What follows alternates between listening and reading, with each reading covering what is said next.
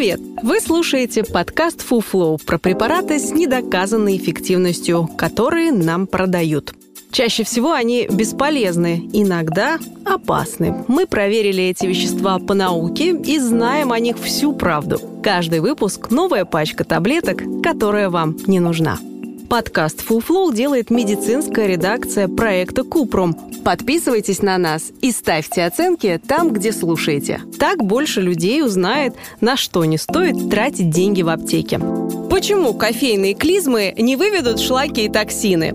В этом выпуске говорим про кофе, но не про ароматную чашечку с утра, а про кофейные клизмы, которые обещают очистить организм от шлаков и токсинов. Обычные врачи успешно используют детоксикацию для выведения ядов или при алкогольном отравлении. Однако нетрадиционная медицина захватила термин детоксикация и придала ему совершенно иное значение.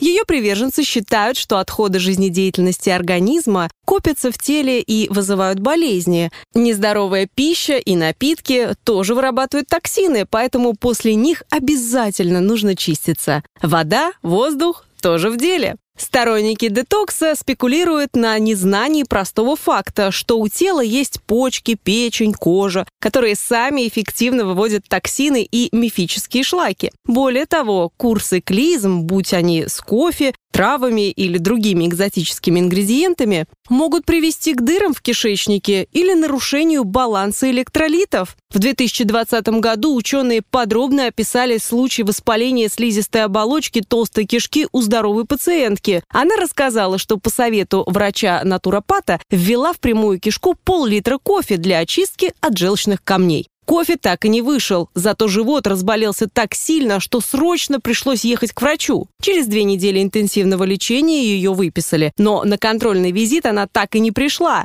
Наверное, снова навестила натуропата. Любители кофейных клизм говорят, что они выводят не только шлаки, но и паразитов, помогают при запорах, снимают усталость и вызывают чувство эйфории. Иха! Но систематический обзор две тысячи двадцатого года их точно не поддерживает. По его результатам самостоятельное введение кофейной клизмы для детокса не рекомендуется из-за небезопасности метода и отсутствия доказательств его эффективности. В тысяча девятьсот тридцатых годах немецкий врач Макс Герсон придумал использовать кофейные клизмы для лечения рака. Он и его последователи считали, что если включить в рацион определенные продукты, можно избавиться от рака. Кофейным клизмам отводили роль выведения токсинов из печени и толстой кишки. По методу Герсона клизмы с кофе или касторовым маслом нужно делать шесть раз в день. Людям с менее запущенными случаями можно три. Звучит жутко. Так что хорошо, что научные исследования не подтверждают эффективность такой терапии. В тысяча девятьсот сорок седьмом году Национальный институт рака засомневался в методе Герсона и обнаружил, что рак прогрессировал у всех его пациентов. Управление по санитарному надзору за качеством пищевых продуктов и медикаментов США не одобрило терапию Герсона и предупредило, что кофейные клизмы сопряжены с риском внутренних ожогов, колита и инфекции. В тысяча девятьсот восьмидесятом году сообщили о двух смертях, которые вызвали кофейные клизмы.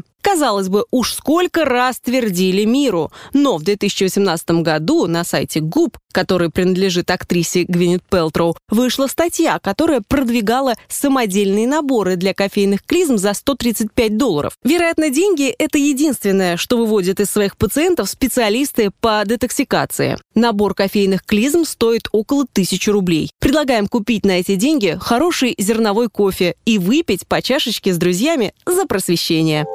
Это был подкаст «Fuflow», в котором мы рассказываем о препаратах с недоказанной эффективностью. Ставьте звездочки, комментарии и делитесь подкастом с друзьями и близкими. Так мы вместе убережем их от фуфла. Все мифы о здоровье мы собираем в подкасте «Купрум», а в проекте «Без шапки» говорим о медицине с лучшими врачами и учеными. Ссылки есть в описании.